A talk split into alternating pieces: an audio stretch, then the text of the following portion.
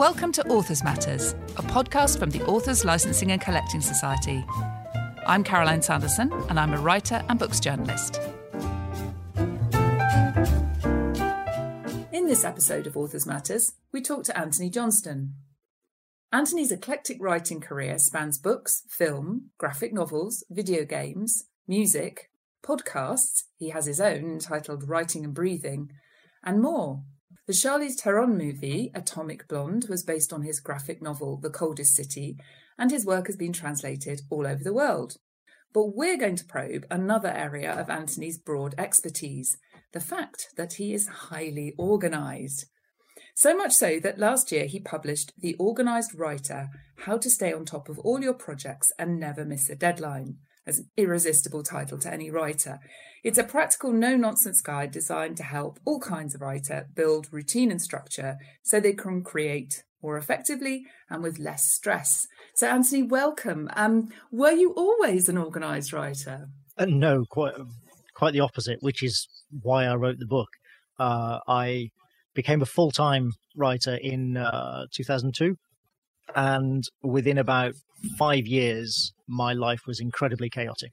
Uh, I was not organized at all, and I'd actually missed one or two deadlines, which to my mind was a cardinal sin because I came from the world of magazine publishing where the deadline was absolutely sacrosanct. Uh, you know, if you didn't make the deadline, you were getting blank pages in your magazine. Um, so that prompted me to think, okay, I need to organize myself. I need to figure out how to do this better.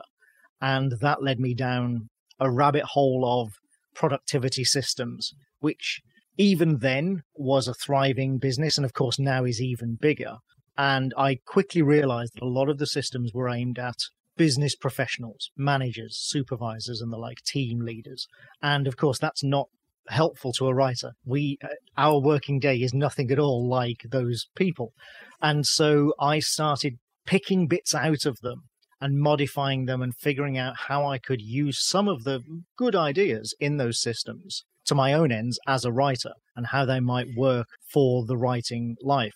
And within about a year or two, I had developed the initial form of this system that I now use. And then over the last 10, 15 years or so, I've been uh, refining it and expanding upon it and uh, just making it work even better. And that led to writing the book. Well, um, and you touched on it there, but I think, you know, this thing about writers, we have sort of very particular needs, don't we? Um, and so what do you think those are? I mean, if uh, obviously writers vary, there are myriad um, type types of writers and ways of working, but what do you think of the particular organizational needs that are peculiar to writers? The, the thing that really made me realize, oh, this isn't working for a writer and I need to make my own system is that we need long blocks of uninterrupted time to work. And that's not true of, you know, as again, professional people, business managers.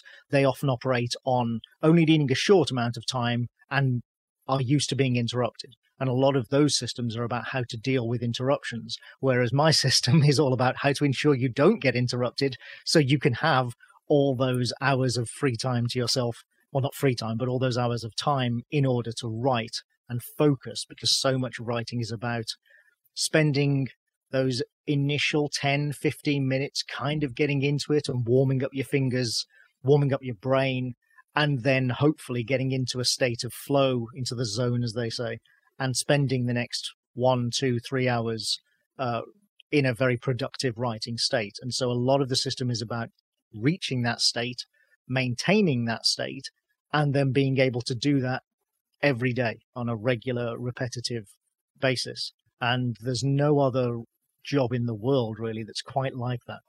It's it's a bit of a tricky one though, isn't it? Because of course we all need that uninterrupted time and focus, as you say. But typically, professional writers are working on numerous projects at once, and also might even be working more than one job, as it were, because you know that's what we need to do to glue together an income. Um, and before I read your book, I did think of myself as quite organised, even though that's how I work. So I have to be organised, but. I realised that it was I have a sort of veneer of organisation, but I've fallen into lots of bad habits which allow my focus to be in, constantly interrupted, and made me, you made me realise I need to do something about that.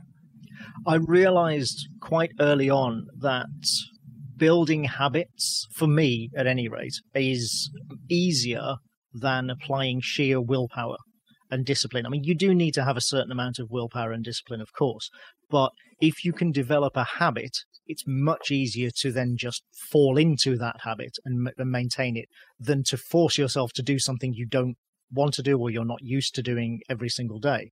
Um, and so a lot of the book is, yes, about a lot of the system is about developing those habits and just making them something that you do all the time. And that includes, for example, not checking your email until you've finished work. That's you uh, know, many aspects of my system have changed over the years, and I'm still sort of tweaking and refining bits here and there. But that's one thing that I absolutely stick to. When I am writing, my email is closed. I never ever check my email until I have finished work for the day. The other one I stick to is writing to a word count rather than for a certain period of time, although that's not so much a habit as just a, a way of working. But there are different levels of organization. And the important thing for any writer is to do what works for them, for you, for me, and we are all going to be different. And the answer to that question will be different for every writer. I know enough writers who have read my book and used the system, whether whole or in part, to know that there's enough in there that you can take it and it will help. But not every part will help every writer in the same way. And that's that's fine. I wrote the system very clearly and very definitely to be modular, as they say in software, to be able to take parts from it, whichever part you think is most relevant to you and your way of working, and apply that and get the benefit from it, even if there might be something else that you can't use. For example, you said quite rightly that many writers have day jobs. If you have a day job all day, you can't wake up in the morning and immediately begin writing for five hours. That's just not practical. But you can take other parts of the system and they will help you do the writing whenever you're able to do it and get more out of it and be more productive. I, I wondered to what extent when I started the book, because I was a bit concerned that it was going to be all about technology, because I'm not a tech, technophobe, but I'm, for example, I'm devoted to a paper diary, for example, which and, and I know you're not so keen on, but as you say, it's about working for you, but it, it is partly about technology, isn't it? But I think as writers, we're always trying to find ways to be off screen that's true, and I try not to be too reliant on technology. But for example, diaries is a perfect example. The advantage of an electronic diary, calendar, whatever you want to call it, is of course that it's with you all the time, uh, no matter where you are. So I can put an entry into the calendar on my computer, and then it's there on my phone when I'm out and about the last couple of years, obviously being out and about hasn't been such an issue. um, Quite. but, but, normally in the before times, as we say, um, I traveled a lot for work. And so being able to have that information with me when I was traveling on my phone or my laptop or something rather than just on my computer was very useful to me. And of course, the other thing that electronic calendars can do is remind you. And that for me is their absolute number one sort of uh, golden feature, if you like, because if I have a paper diary, I will forget to check it. There's so much useful advice in your book. Uh, I mean, I think um, you sort of advocate a kind of root and branch approach in that it's a if I can, I hope it won't offend you if I say this, but it's a kind of like Marie Kondo of your working life, really, in terms of taking a whole weekend to reorganize your workspace and to think about everything, really, taking everything out and then reorganizing it, which is um, something that I think I could well do without doing. But as you said, it's possible to just pick aspects of this that are going to really refresh things, I suppose funnily enough, Linda Stratmann also called me the Marie Kondo of writing. Um, the the taking a weekend part is for people who, yes, want to adopt the whole system and want to rearrange their workspace so that it, you know, everything is to hand as described in the book. You don't need to do that, but it is there for people, like I say, who want to adopt the whole system and who maybe need uh, you know, might feel that their work is so chaotic that they really need to take that root and branch approach but you're right. You don't need to do all of that necessarily. You can take these parts uh, and apply them however they work for you. And like I say, that's I make it very clear in the book that that's a perfectly valid way to to use the system because again, what works for one writer isn't necessarily going to work for another. We all have different lives and routines and multiple either day jobs or multiple writing assignments that we need to juggle. And nobody's a no two writers are going to have exactly the same working life. Well, I certainly think that I need to compartmentalize my time better, definitely. Um, uh, one thing that I found really interesting as well, being a freelancer who says yes to practically everything and then quite often finds myself quite overloaded, is that you are a great advocate of learning to say no and not getting too anxious about that. Exactly so. I think it's really important uh, as freelancers to decide what we are going to do surely that's one of the reasons that we become freelancers. That's one of the reasons that we want to be able to control our own destiny by choosing which jobs we take on. And sure, sometimes you can't afford to say no. Of course, there are financial realities at play, and sometimes you're desperate for work and you simply need to take on whatever jobs people will throw at you. But when you are fortunate enough to get into a position where you can afford to say no and you can be a little more choosy, then it pays to have that consideration, to take a step back and to think, is this actually something that I want to do? Is it going to be worth doing? Will it be worth the time that I'm going to have to spend on it? Uh, and will it be good for my brand? And I know that that's a, a terribly sort of modern new media way to think of oneself as a writer, but we are all brands. You know, our name on a book is a brand in and of itself. And it's really important for us to think, will this actually benefit my brand? Is it worth me taking on in terms of my profile, my reputation, and how my readers perceive me. Yeah, and will it will it actually be detrimental to the productivity and focus on projects that are more important? You know, it's, exactly it's so. about that, isn't it? And and there's also some great advice in the book, I think, as well about thinking about what you charge, because you know I think writers, as you say, are terribly bad at assessing their own worth. And we're just sort of so grateful to be having work in many cases that perhaps we don't give enough thought to that.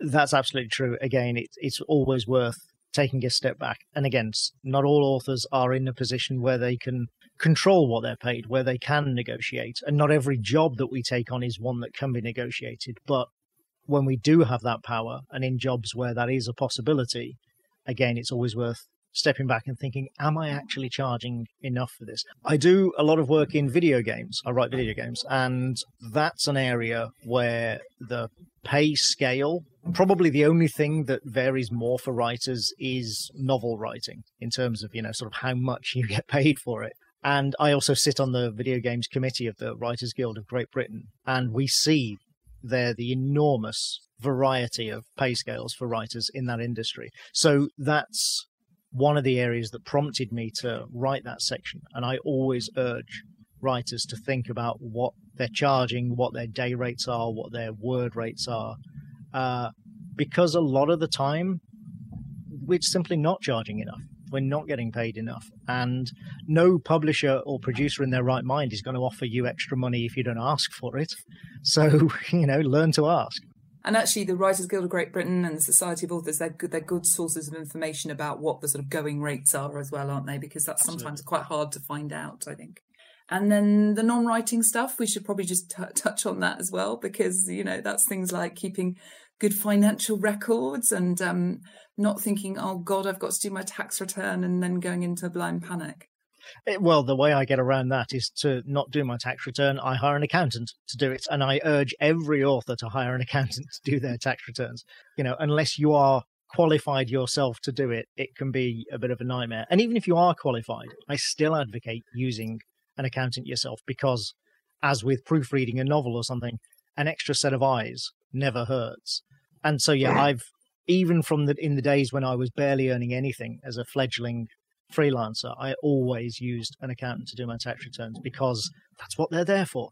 And ultimately, they will save you money. Yeah, I think that's very, very good advice.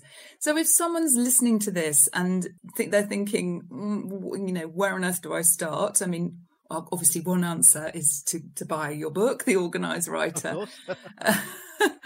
But uh, what might be a good place to start in just sort of thinking? Re- I guess somebody like me who's been doing this for a long time, but just perhaps needs to take a step back and rethink. Quite often, especially with uh, authors who, as you say, like yourself, clearly you're you get work done. You're not horribly disorganized, but if there are areas where there is a little bit of chaos, then identify those areas and think, what is it that I could do better? What are the areas where I could be more organized? Quite often these days, that's to do with technology, social media, going online, switching off your email, that sort of thing. And a lot of this stuff sounds very much like common sense. It sounds obvious when you say it, but the problem is that you don't necessarily think it yourself until someone else points it out to you. And that's another reason why a lot of the book is very common sense. But I know from my own experience that I need other people to point these things out to me in order to realize that they also apply to my own life. So, really, it's about identifying those areas where you think things could be better. Because if you are getting your work done, if you are hitting your deadlines, then you're already way ahead of many writers, let's be honest. But that doesn't mean that there aren't other areas where you could perhaps focus. Yeah, I think that's I think that's great great advice. I think a lot of the time we're just too busy working to to give these things some thought. So even just giving them some thought is great. And um, yeah, I'm not too bad on deadlines, but t- I tend to hit them kind of one minute before. and I wondered, just to finish, to, I wanted to ask you to what extent you think your own successes as a writer have come from being organised. I mean, that's impossible to say because obviously this is, we only live one life and this is the life I have. And so I can't, there's no parallel universe I can compare it to where I'm not using this system and see how successful I would have been. But what I can say, absolutely for sure, is that my work is better as a result of being organized because I am more relaxed, more focused, and less stressed when I'm writing. And certainly for me, those are all very important ingredients to enhance the quality of my work and my writing. And I, I know for a fact that my writing now is better, qualitatively better than it was before. What better incentive to get organised? Antony Johnston, thank you so much for talking to us and um, about the organised writer. Thank you for having me. It's been a pleasure.